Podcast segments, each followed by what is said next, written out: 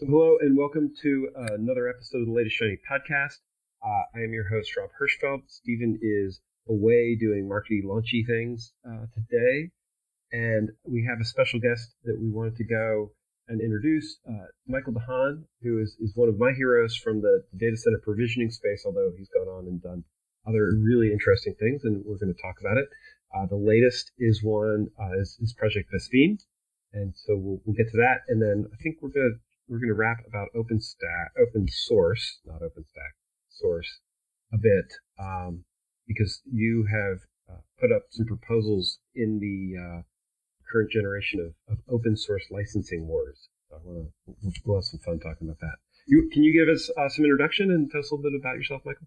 Yeah, sure. Um, so I, for some reason or the other, have been doing uh, data center management software for a long time. Um, I started off working for IBM, writing some software for RAID controllers, and uh, by virtue of being an RTP, I ended up working for Red Hat for a while, where I wrote a tool called Cobbler, um, which is obviously like a progenitor to the to the RackN stuff.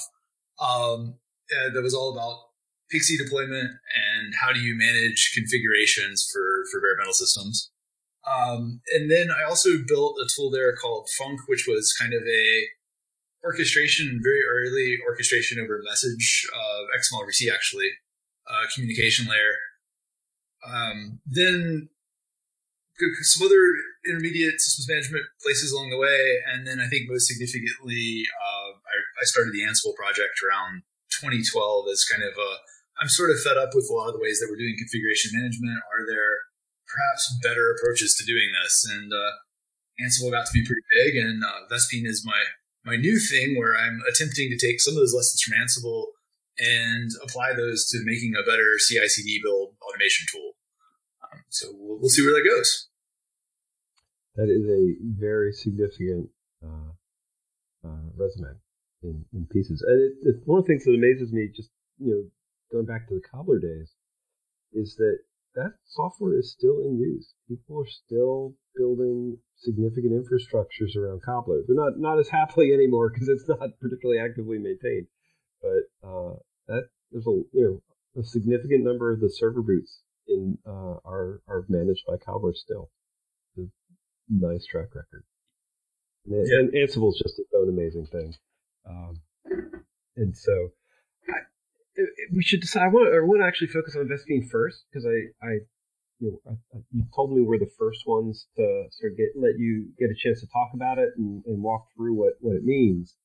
So you know, I definitely want to get get there. Um, at some point, if you want, and we have time, we can talk about you know what it takes to start a project. Maybe that'll be our segue to open source. That'd be great. Yeah. So, so, so go ahead. I was going to say, can you get so not you know give us a, a Vespene in a nutshell?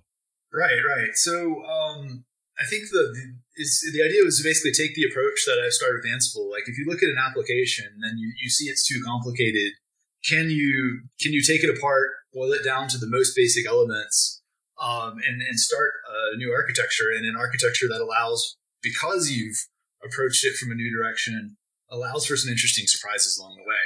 So um, everything, uh, something that you find in absolutely every software development shop is some kind of build server. So there's there's Jenkins and there's Travis and uh, you know there's a lot of other you know some proprietary options. There's uh, uh, Jenkins is obviously the one, the big one that most people have. Um, but what I had noticed is I had a lot of friends that were uh, effectively maintaining Jenkins instances, and every time I, I heard uh, I talked to them, they were always fighting with something about it. Like there's been this really long page of 27,000 checkboxes, or they're having trouble running plugins, or something like that. And my thought process well, it's not really that hard to build one of these tools. Um, could I make one that would perhaps have some more capabilities and maybe be over time a bit more interesting? And uh, going back to that kind of that open source idea, um, if you make things modular and really pluggable with the right architecture, sometimes you can get surprised by how quickly you can build some of those things. Uh, whereas um, if, a, if, a, if a software stack has been around 10 years, sometimes it can be uh, a little bit harder to add to. Uh, not to take away any of the credit from any of those projects, they're they, are they are you know they're, they're absolutely fantastic what they've accomplished.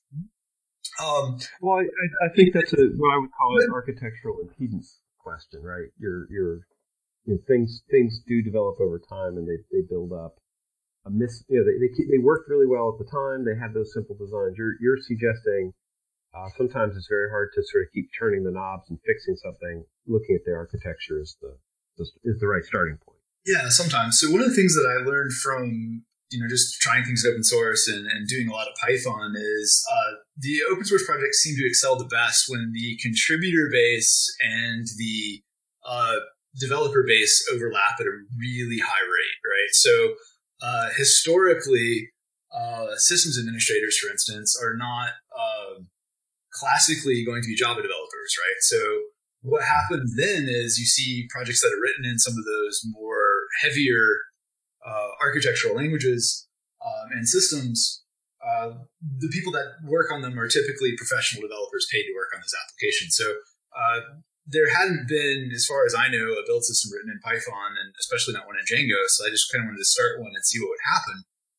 Um, and because of essentially really basic things, uh, not, it hasn't ever really been my one of my open source project f- focuses in in the past. But uh, all the proprietary software I've written, I've done a lot of uh, you know boring CRUD web apps and, and REST API stuff. And uh, Vespene's REST API isn't available just yet, but uh, the idea was, you know, well, what if we start out with, you know, this really basic concept like this build system is going to have a database, right? Um, how does that make things easier? And it turns out it makes things a heck of a lot easier if you start with the right object model and you build off of it. So, like, just for example, I wrote an autoscaler last night or two nights ago, right? It only took like a day to build an autoscaler for, for build workers. And I can imagine how much that might have um, initially hamstrung an application that wasn't designed like that way to start with. Right. Well, from that perspective, are you saying that you know it was time to add the auto scaler? I'm assuming you thought about you assumed you needed it in the design.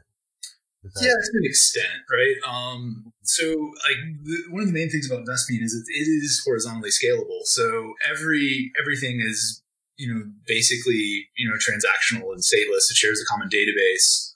Uh, the workers are all identical to each other, and the workers are just you know serving named queues. So um, yeah, it was always intended to be um, that level of you know horizontally scalable. But um, I guess like there were some other design decisions that were I think interesting. So one of the other things that happened was I was working at this one shop and they had a very very microservicey deployment. Um, they were they were pushing Amazon harder than anyone I've ever seen. Um, so they had maybe 100, 150 microservices. And what would happen is for all these services, they'd have they'd have test jobs and they'd have deployment jobs and so on. But uh, as each self-service team would go in there and update their build configurations, they would start to drift over time, right? So everybody's build scripts didn't necessarily do the same things in the same way. So uh, you know, going back to Cobbler, I took some of the the uh, the old snippet idea from Cobbler of like how can you uh, template build configs uh, and that, mm-hmm. that's uh, system of variables and overrides and things like that. Um, and you can you can take advantage of those templates to uh, make your build scripts more consistent. Um, so that's that's and, and the, temp, and the temp, templating's huge, right? I, I, think people who haven't looked through, um, and, and I do we do a lot of Golang, and so we use Golang templating, um, right? And that Ansible's you know was was basically built around the the Jinja two templating infrastructure. It's it's as core to the system as you can get. So so the the idea that these templates are basically uh, populated is a is a is a big part of how you built this. That's sort of the idea. And why why templating? Why do you why do you see templating as so powerful?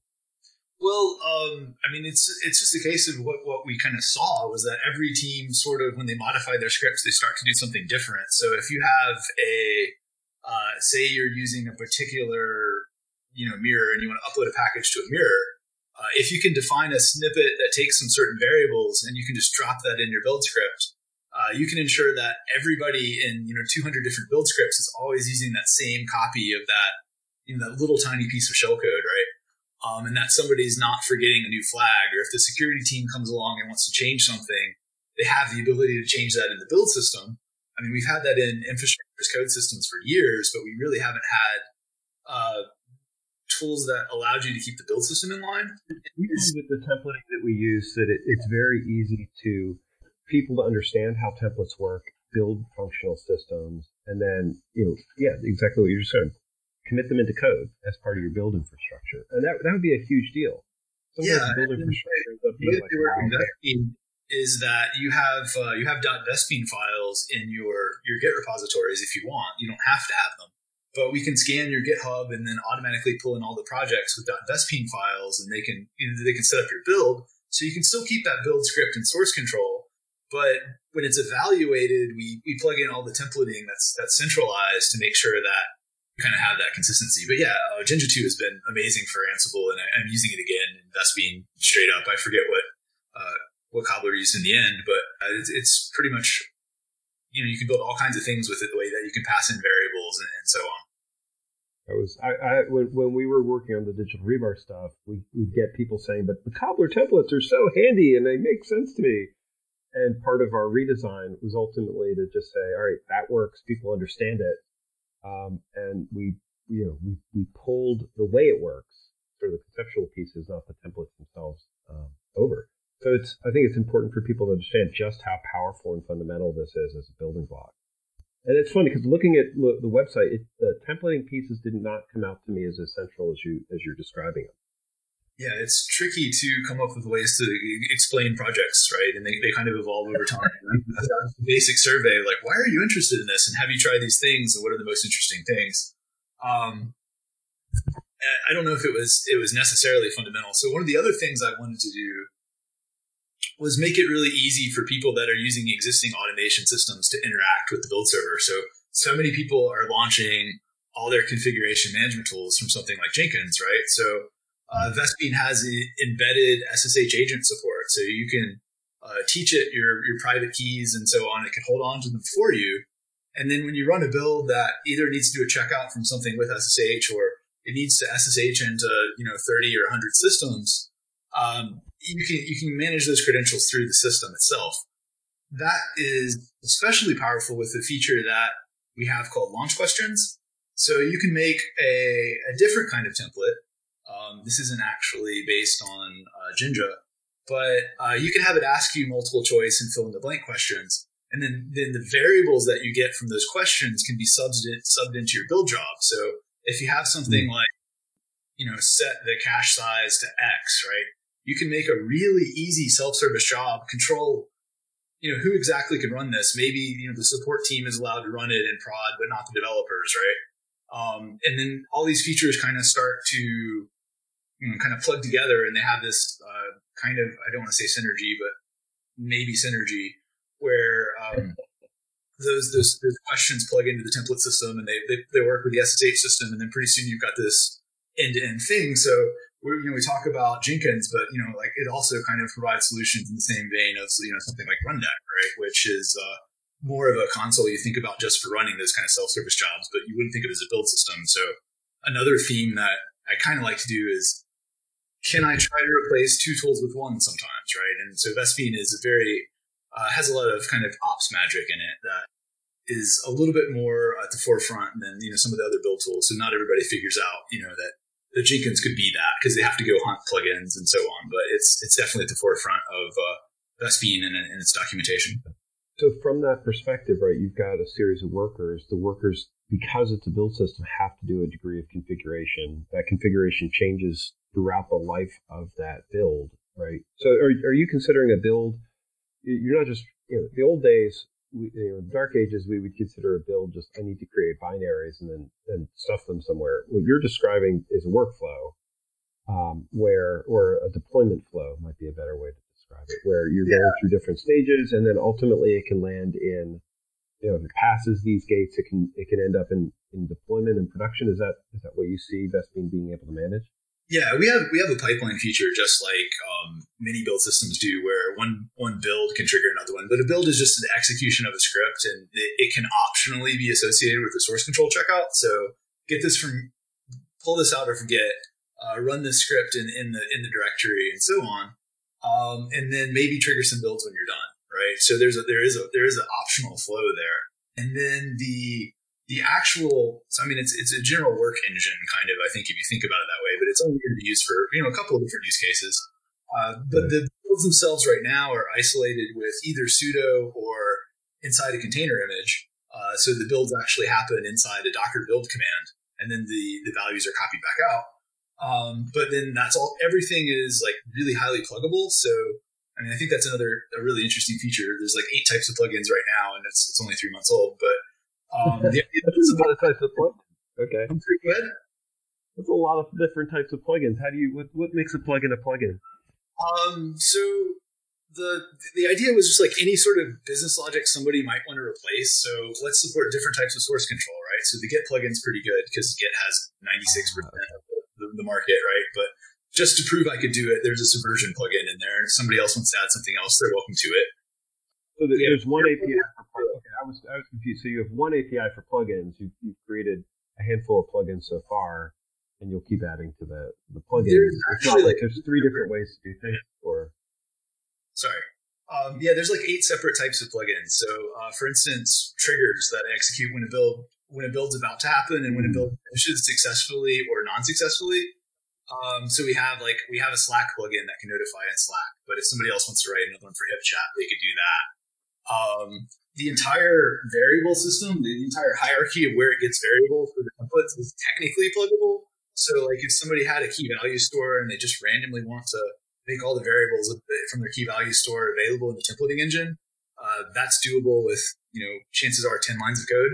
Organizational imports, like what we do to suck in uh, repositories from GitHub in the auto import process, that's pluggable. So if somebody wanted to add GitLab server or whatever, they could they can do those kind of things, right? So it was pretty much the the idea was every time you think somebody might want to change the way that something behaves, make it a plugin, and then try to ship as many of those good plugins in the core distribution so people don't have to hunt for them, right? So this batteries included idea that kind of handful, but tempered down a bit because we don't want you know a thousand plugins. We really just want the ones people want. Plugin for you looks like a Python library. What is what is the delivery unit for a plugin? Yeah, it's just um, it's just a Python library. So the way that it works is there is um, it's you know just old school settings.d configuration. You basically list out the the path to every library you want. So you could say uh, load something from plugins. You could disable some of the core plugins, or you know if you have your own site, you could you could have your own package anywhere. You don't have to check it into the tree. But it's just a, it's just a Python class with um, you know, a, a, common interface. So you can copy any one of the existing ones. And there's a, if you go to the documentation page, which is like docs.vespene.io, there's, there's a whole list of all the plugins that are in there. And you can kind of just like look at the paths in the source tree to kind of figure out how they work. There's a plugin for annotating the logs that stick the elapsed time in front of every line in the build. And if you don't like that, you could turn it off. Or if you're, uh, you know, you don't like the format, you could replace it with something else. All, all kinds of stuff like that this to me is one of the one of the interesting benefits of, of using Python as your base is that the system itself can be you know pieced together uh, dynamically from libraries. Uh, uh, the work we've been doing with Go, which we love, means that it's there's it can't do that that same dynamic linking. And so, like for us, the plugins had to be HTTP interface uh, type infrastructure, which has its own benefits and compromises. So it's interesting. Interesting choice. Yeah, sure. Python. Do you, so do you expect? You know, this will go back to something you said earlier about using a, a tool set and a programming language that allows the people who you want to be developing to be contributors. That, that, that plugin ability means that you're expecting people who are using Vespene to be able to extend it and then contribute pieces directly back, even without a lot of you know, development experience yeah, I don't, I don't like want everybody to have to know Python, but um, I kind of like projects that encourage people to learn. So like even going back to like Cobbler, there was there were systems administrators who were like, "Hey, I know Perl, but this is in Python. If you write the code in a way that's kind of meant to be easily understandable and like well organized enough, you can kind of help people learn and introduce them how to do that."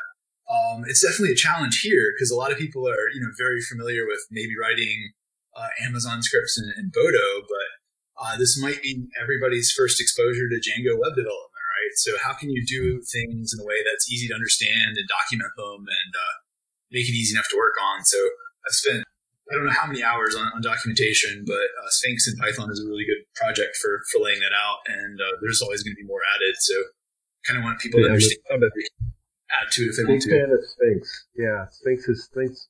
Sphinx is amazing. If you're working on a project and not using RST and Sphinx, then you're, you're stop what you're doing. Fix it. Yeah. Go to that. Awesome. I tried to get working in Markdown. It wasn't so wasn't so successful, but uh, it's it's worth putting up with the restructured text just to get everything else it gets you for sure.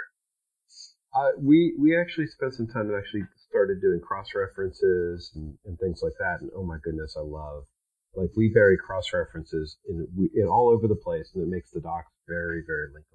And you can't do that without a big without Sphinx. Be able to compile everything into a unit. Um, yeah, it adds a lot more than just what's just in like the restructured text specification, and like those are all like special Sphinx things. And uh, I, have said it before, but I think like documentation is really how projects make it or they don't, right? And it's like you, different people have all these different learning styles, and they want to explore things in a different way. So how can you make the documentation kind of a uh, kind of a choose your own adventure thing where people can explore what they want, but also be made aware of interesting features that they might not otherwise know about. And there's, you know, it's, it's really hard to get that right. That's where the old, you know, we used to document projects with wikis and oh my God, the dead link problem and, and right. It was just, it was just a mess. And I, I felt like, you know, RST and GitHub, especially alongside the project code, translated into an improvement, um, a big improvement, actually. You still have dead links and, and old stuff, but it's easier. Yeah, at least Phil can warn you about those. I, I had a question. I want to talk about microservices, but before that, REST. So why why no REST API right from the start? How do how do you manage to have a a, a build pipeline without a REST API? Yeah. Um, so there's there's why that technically works, and then there's uh, should it have one? The answer to should it have one is definitely yes. But Vespene started about three months ago, and in, in the process of getting it going, I really wanted to spend time on getting the object model and the backend right and everything, um, and not have to uh, maintain a bunch of you know extra stuff. Knowing that I've done REST API stuff so many times before, it would be easy to add in a, in a few days or whatever, right? So th- I mean, this is interesting and perhaps a little bit controversial, but um, you know, previous at, previously at Ansible, we had a, a product that was uh, you know a single page web app, and we had a you know you have to have an entire team of, of people writing that web interface, and then there's, there's the back end and all that. Um, so Vespene is actually built on Django Forms. Uh, there's actually a library called Django Crispy Forms that makes it a little bit better. So it gets you uh, tabs and a little better styling, and it's just using Bootstrap and Font Awesome. So we're driving the entire web interface off of. I'm going to get it wrong if I guess, but maybe there's like 200 lines of template code, and then all the forms just code generated automatically from from the data model. The development speed is to add like a new field is incredibly incredibly fast, and that's just been super productive. So I don't think we're ever going to go single page web app, you know, React, Angular, REST API to the back end. Um, but probably the one thing that the REST API makes good sense for is like a command line tool, right? Uh, which everybody would want to be able to like, hey, I want to generate some reports or, or interact or kick a build or something like that. Um, but the workers, um, this is actually kind of an interesting hack, and it might change over time or it might become pluggable. But right now, they're just talking to the database. So, um, ah, okay. I, I, this, that that was what I was kind of like. All right, so you know, the place where yeah. we ended up needing a lot of APIs and really drove our REST APIs was that the, the agents needed a needed, needed a protocol, and so you're you're relying on the database a database connection. Yeah, they do. So there's a there's a build table. So when we decide a project needs to get built, we just create a build object with status equals queued, and we fill in mm-hmm. things like the template evaluation of the script, which can happen really quick in the lifecycle of a request. And what happens is we just uh, we look for the next build in a worker pool, and the workers in the pool know what queue they serve. So they say if if the, if the queue is named like Ubuntu, right? It says give me the highest build that I need to build on Ubuntu. It pops it off. It moves that state from queue to running um, and then it can just it can just have at it, and then when it get up, gets done, it updates the status back in the database. So uh, Python has a pretty good uh, jobs management library called Celery, but in the past I've had some problems with Celery uh, with like getting stale jobs in the table, and I really wanted to keep it easy for administrators. So it turned out that like just rewriting the the pieces that you needed to do uh, you know, job queuing in the database was much easier than you know teaching somebody to maintain Celery and deal with uh, you know that level of complexity. So um, when you start the agent, uh, we're just starting them with supervisor, so you can run multiple workers on the same machine. It handles all your log rotation for you, and you typically start them with SSH agents so that they can have all the the magic in logging into systems and using SSH keys. But there's really no, really hardly anything to the worker code, uh, which which was I think really nice. Makes sense. So you can scale the workers out, and then the workers can then attach to an actual machine, virtual machine somewhere to do to actually run the builds and take care of the action. Or can you can the workers actually do the builds also? The workers do the builds, right? So a worker is just uh, a Python process, and you can run as many as you want on as many different queues as you want. Um, and mm-hmm. if if you want to have different build environments and you don't want to worry about installing the workers, they also support, uh, you know, Docker image builds. I kind of kind of mentioned that a little bit before. So mm-hmm. you can say that this build needs to work inside the image of this container, and it, we can suck down that from your uh, your container registry and do the build inside that environment. So if you're if you're 100% Linux shop, you only really need one type of worker because uh, the container isolation will uh, let you choose whatever base image you want. But if you had uh, you know really different platforms, you might want to maintain some uh, maybe want to maintain some different workers. So I have I have one more question. I, there's there's I feel like we could go an hour uh, talking through the architecture, but the one thing you said, um, I want to I want to ask about because you talked about microservices and and you know, one of the reference case studies that you did for this was somebody with a, just a tangle of microservices. Is there something you're doing specifically to sort of say, look, I can, I have a whole bunch of microservices in my, in my pipeline. I don't need to, to spin up every one of them, or I don't want to tear down ones that I, you know, that if I'm not testing that, if, if you have some way that you help control microservice test sprawl, if that's the so the sprawl control is really just in terms of the templates right now. So the idea that there's going to be some common steps. So let's assign some snippets of, of, variables and make sure that the build scripts kind of maintain the same. But no, there's really not um, there's not a lot of intelligence about leaving a service up for testing and testing that kind of large environment could be complicated, right? So we've got pipeline, we've got kind of the bare primitives, but it's something you have to wrangle yourself. And I, I think a lot of people do. Uh, my personal opinion, I think they tend to make their services architectures too complicated and if they looked more at code sharing and having less layers of their stack, it might even be more efficient. It might even scale out better. Um, but obviously, microservices are a good solution to uh, problems where teams don't want to, you know, be subject to the code review of 100 people at one, at one time, right? People want to break things up, and, and that's understandable, but it, it comes at a complexity cost. And that's what I, I, remember, you know, talking to people doing builds for CNCF team. I remember talking to the OpenStack build team. Um, both projects have right a lot of different services and components, and they they typically build and spin up all of the services for every test, um, even if some of those services really haven't changed in the build in question. And so it's there's a, ba- a, balance, right, between you know, keeping the service running for testing and then polluting it, which is also a problem. You know, those, those are those are challenges versus you know the cost of having to do a whole bunch of spin ups for a test yeah. that might only be mm-hmm. testing 10 5 percent of the of the code path. Yeah, so the, the environment that I, I kind of thought about when I was building Vespene was a very microservices heavy environment. What they did, and I kind of agree with that, is just maintain a stage environment that looks exactly like production, except maybe scaled down a little bit. Maybe the, the tuning on your load balancers is smaller, and just always be pushing out the latest into stage. And then maybe there's a separate job where you, you run your tests against stage. You're, you're very functional, you're very integration tests, and they'll just hit whatever's out there at the time, right? Um, so a lot full stack, you know, like fully continuous deployment of everything against all the latest versions, that can get that could get pretty complicated pretty fast. Ah, uh, yeah. I, I, as much as I feel like we've made a huge amount of progress in tests and, and pipelines, I know that we're just at the at the, the very beginning of that iceberg, and there, there's a lot more we can do. Yeah, for sure. One of the things that we, we said we were going to talk about is this open source licensing concept.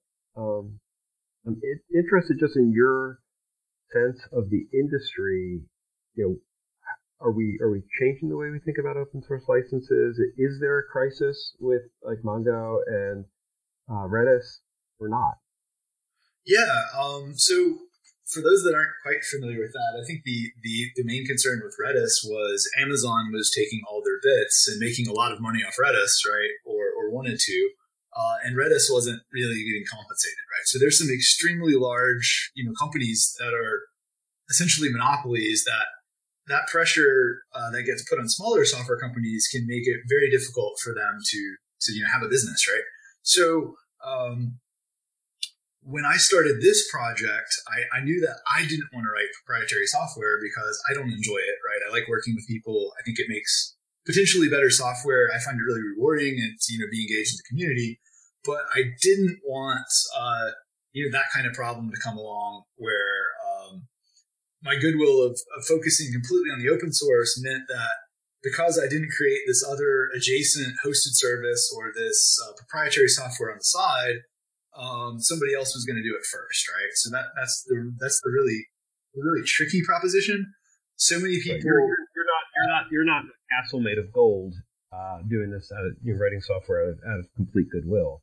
There, there, there, you do have some expectation that, that if Vespene is, is useful and you that, and somebody using it in production, that there will be some something coming back to you. Is that a fair? Yeah, yeah. So it's not just that you're not writing software for goodwill alone. Um, well, I mean, I, I enjoy it, and I, I, don't think that everybody needs to pay for it. But my thought was, and this is experimental, uh, can we come up with a way that says if people are uh, making a giant amount of consulting revenue, I don't want to get any money from small consultants, and I, have completely waived that from my, my structure, but because uh, they're they're also fantastic contributors and great people.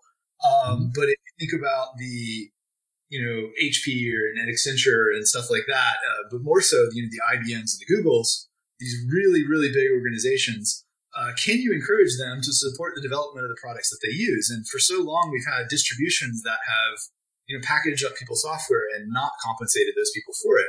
Um, and I think there's kind of a, a, this race to the bottom where eventually that, that causes people to not open source software, right? So um, I'm interested in trying to find ways that maybe we can encourage people that are making tons of money to give back a very small amount and, and kind of help support that project. So that's kind of what I'm trying to do with structuring a, kind of a little partner program around Vespene. But it's going to be free for commercial use for anybody at their place of business. But it's like if you're consulting or you're trying to run a hosted uh, build cloud off of it, uh, I don't want to be writing all my software for free and then uh, you're just making money off of it, right? So it's a tricky proposition. We want to make sure that everybody that contributes has their um, knows what we're doing up front and that we're, we're helping them out and it's a mutually beneficial relationship. But I think that the, the arrow kind of has gone too far. And, you know, like if I was trying to raise money on a project and there's nothing wrong with this, but there's a, basically everyone assumes that you have to be writing proprietary software to want to invest in you. And, uh, I'm interested in seeing if we can find other ways that keeps more software open if we can. Um, but it's it's kind of the state of the industry right now. Everybody says, uh, you know, open source is better, but yet they won't pay you for it. So, like, can we find a balance, right? And and it's going to be an interesting experiment. Boy, there's a lot to unpack on that, and I, I think there's a couple layers. So I want I want let me ask some some fast questions first, and see if we can. So, do you believe fundamentally that that people who get or, or get value from software should pay for it? Right? There's the free part of open source is not monetary. Is that um, should people get back? Um, not always. There's like different ways of getting back, right? So people um, just sharing, you know, the tool with other people and increasing that community of knowledge is fantastic. People uh, adding documentation, people writing blog posts. Those are all kinds of contribution beyond code. Code is obviously great. Testing is great. Uh, but in general, I think that if you are benefiting a lot from the open source community, you should be obligated to be giving back something, even if it's open sourcing your own applications, right? That's how that, that community gets bigger. Um, but that, that I think a lot of people have looked at it as, as it was just, uh, you know, lowercase free, right? So everyone's, um, I don't have to pay for this, but yet I can still order this project around on GitHub and act like I, am a customer. Um, so right. it's tricky, right? Um, we don't want to say that contributions are, are aren't, aren't enough because they are, but that as, as companies get large and companies are making large amounts of money off other people's work, I think they have an oper- they have a, an obligation to see that, right? So if you're a project and you uh, you make a whole lot of money off of something that's based on Django, uh, how are you giving back and supporting Django? Right? Be, be, thinking about that. Are you are you giving some developer time? Are you, um, you know, what can you do there? Right? Python, other other sorts of things, and I, I think it's actually much worse down the stack. So I have some friends at uh, at Tidelift, right, and they're trying to find ways to support uh, things like, for example, in the JavaScript ecosystem that I think everybody just assumes are are free, but a lot of uh, volunteer hours go into making that. Uh, and, and Tidelift, Tidelift had actually uh, the CEO of Tidelift had a very powerful assessment of some of the Red Hat uh, open source IBM acquisition pieces that, that's worth going to look up if people are interested in in that. Part of one of the distinguishing factors in here is small team versus foundation right? Are you, you know, your history includes basically very powerful open source projects that started with small teams. Is that, you know, do you think that, uh, comp, you know, that the, the team or the company that initiated a project need, should, you know, ultimately has to lose control of it, or is it important to have a, you know, sort of a, a master plan or a master driver to protect the project? Yeah. How's that, um, how's that work? Yeah. yeah. so I, I, do believe in small teams, right? Um, I think that the, the analogy that I, have typically tried to use before is kind of like one of collaborative painting, right? So I'm not to not to draw analogies that I that I have that level of skill, but if you think of like um, any sort of like Renaissance masterwork painting, right? Usually that was painted by one person because they had a you know they had a particular style in mind, right? And the good companies that I think have done the best uh, at you know maintaining style have been ones that have had those you know kind of you know, visionary kind of leadership at the helm, right? So, uh, like, and, and, again, not trying to draw parallels at all, but, uh, you know, like Steve Jobs at Apple, and despite, you know, occasionally crazy comments, Elon Musk, right? So those kind of things would not have necessarily been possible, in my opinion, if they were, you know, complete foundational democracies. Because what happens is everybody sort of brings their own ideas, and you kind of get an, an average. So, um, in terms of like the whole software diaspora, I kind of like to see um, everybody come up with the flavors that makes their own thing their thing. Um, and that when you start a community, you kind of define up front how that that structure and that governance is going to work, and you know the kind of and as, if people are comfortable with that, they'll contribute if they're on the same page. But trying to please everyone, I think ends up sometimes pleasing no one, right? Because you you uh, you split your your attention, you try to do too much, and you kind of deviate from that that Unix philosophy of of doing a few things well, um, this to me is one of the ironies of, of companies, why companies should pay for software. They're actually paying for a guardian. And they might not realize it, that a project that, you know, you end up uh, forking or you end up with, you know, diluting with a whole bunch of companies owning, you, you end up with poor guardianship, which is the other side of what you're describing to me. Um, and then the project can get really complex or it can start moving really slowly. Um, or it can just create, you know, it can it can lose its focus and mission on, on how it operates, and you can add things in that, that stop making the mission as easy to use. Um, yeah, and I think that's the hard part that people don't realize is that uh, contribution is super wonderful. It, it's great, and I love it. But you have to have somebody that's kind of steering that, and then moderating all the attention, and, and you keeping making sure that stuff's tested, right? Because a lot of times, uh, open source contribution is very much about itch scratching. So someone will fix their problem, but they don't really know about the other problems they might have introduced or it might have not affected them, right? And they're busy, they have other work to do. So if somebody has their their full time job to pay attention to this thing, they can keep after, uh, you know, kind of keep after the larger picture and kind of keep it working for everybody. Um, so yeah, that's, and that's an, an, interesting ecosystem thing. I saw that right going back to to your history with Ansible. As Ansible Galaxy formed, people created hundreds and hundreds of variants of certain popular playbooks. Uh, and there was no referee sort of saying, all, you know, all right, we don't need 20 or 100 uh, Mongo or Redis, um, you know, playbooks or Cassandra, you know, it, it, it, got so insane. And then a lot of them, once that, that itch was scratched or that utility was made, they abandoned it and there was no, there was no maintenance. Yeah, there's there's kind of a tragedy of the commons that, that can exist there. Um, Galaxy was was necessary because everybody wanted to look at other people's playbooks, right? But on the other hand, I always thought though the core of contribution should be in having a uh, a reasonable number of modules, not too many that they were hard to maintain, but and then make it easier for people to write their own. So get everybody to collaborate on the core building blocks, you know, the things that make the grocery list, but everybody can write their own grocery list. And you don't really need other people's grocery lists, right? Bad analogy, but uh, it's, no, I think if you write too much content, analogy, because I, I would take it one step further because if you're going to go have a sh- you know shopping service that you know then shops for 100 people they're going to reorganize that and they're going to optimize it to do you know they're, they're going to do optimizations which is what vendors do right? Vendors are trying to reduce their costs so they don't want 100 grocery lists they want a way to deal with you know 50 you know 10 types of grocery lists and they'll help you and you might not get exactly what you want but it, over time it's going to be more efficient uh, and that's what it takes to sustain these projects.